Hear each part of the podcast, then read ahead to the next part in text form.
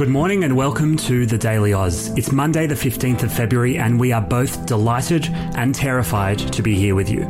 My name is Sam Koslowski. Helping me make sense of today's news is Zara Seidler. In the time it takes to drink your morning coffee, we'll bring you up to speed on the top five stories you need to know and a deep dive into the key story of the day.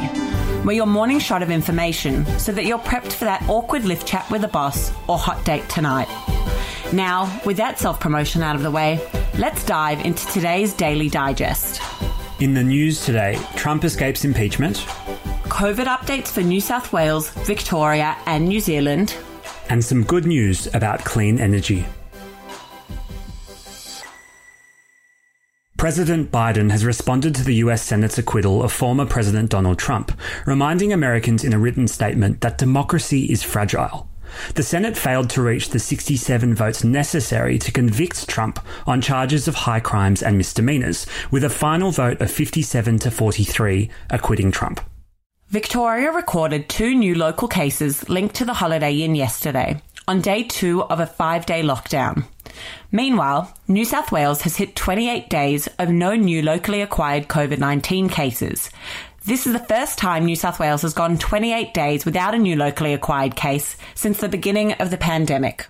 Yesterday, New Zealand reported three new locally acquired COVID 19 cases, the first in the country since late January. Prime Minister Jacinda Ardern yesterday announced a three day lockdown in Auckland.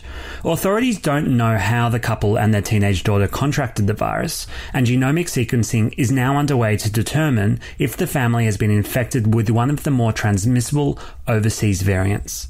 According to the ABS, Australians bought $15.6 billion worth of alcohol in 2020, a new record. Australians purchased 26% more alcohol in 2020 than in 2019, with December being the highest grossing month in Australian history. And today's good news. A global study into electricity services by Oxford University has found the price of solar electricity has dropped 89% in the last 10 years. In the same time period, the cost of coal electricity has dropped just 2%. So, Sam, can we just go a bit slower on the Trump story? Wasn't he impeached last month? What does this all mean now that he's been acquitted? So, back in mid Jan, the House of Representatives voted to impeach Donald Trump over his role in the January 6 Capitol Hill riots.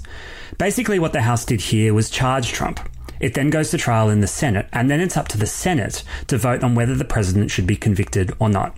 Think about it like this if you're at school and did something naughty, you got a detention slip from a teacher.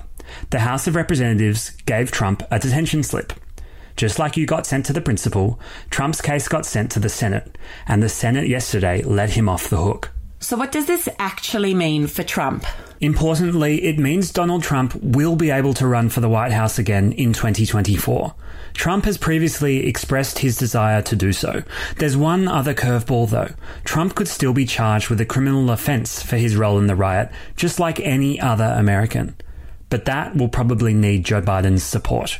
And look, Biden's been pretty quiet throughout the impeachment and Senate trial. As we said at the top, he released a short statement in response to the Senate's decision yesterday, but he's been very deliberate in his messaging to not focus on the trial, fearing it would distract from the COVID 19 response and the economic crisis. That's all for today. We'll chat to you again tomorrow, but in the meantime, don't forget to catch up on the day's news on Instagram at The Daily Aus. It's where 80,000 Australians get their news throughout the day, and we'd love you to become part of the tribe.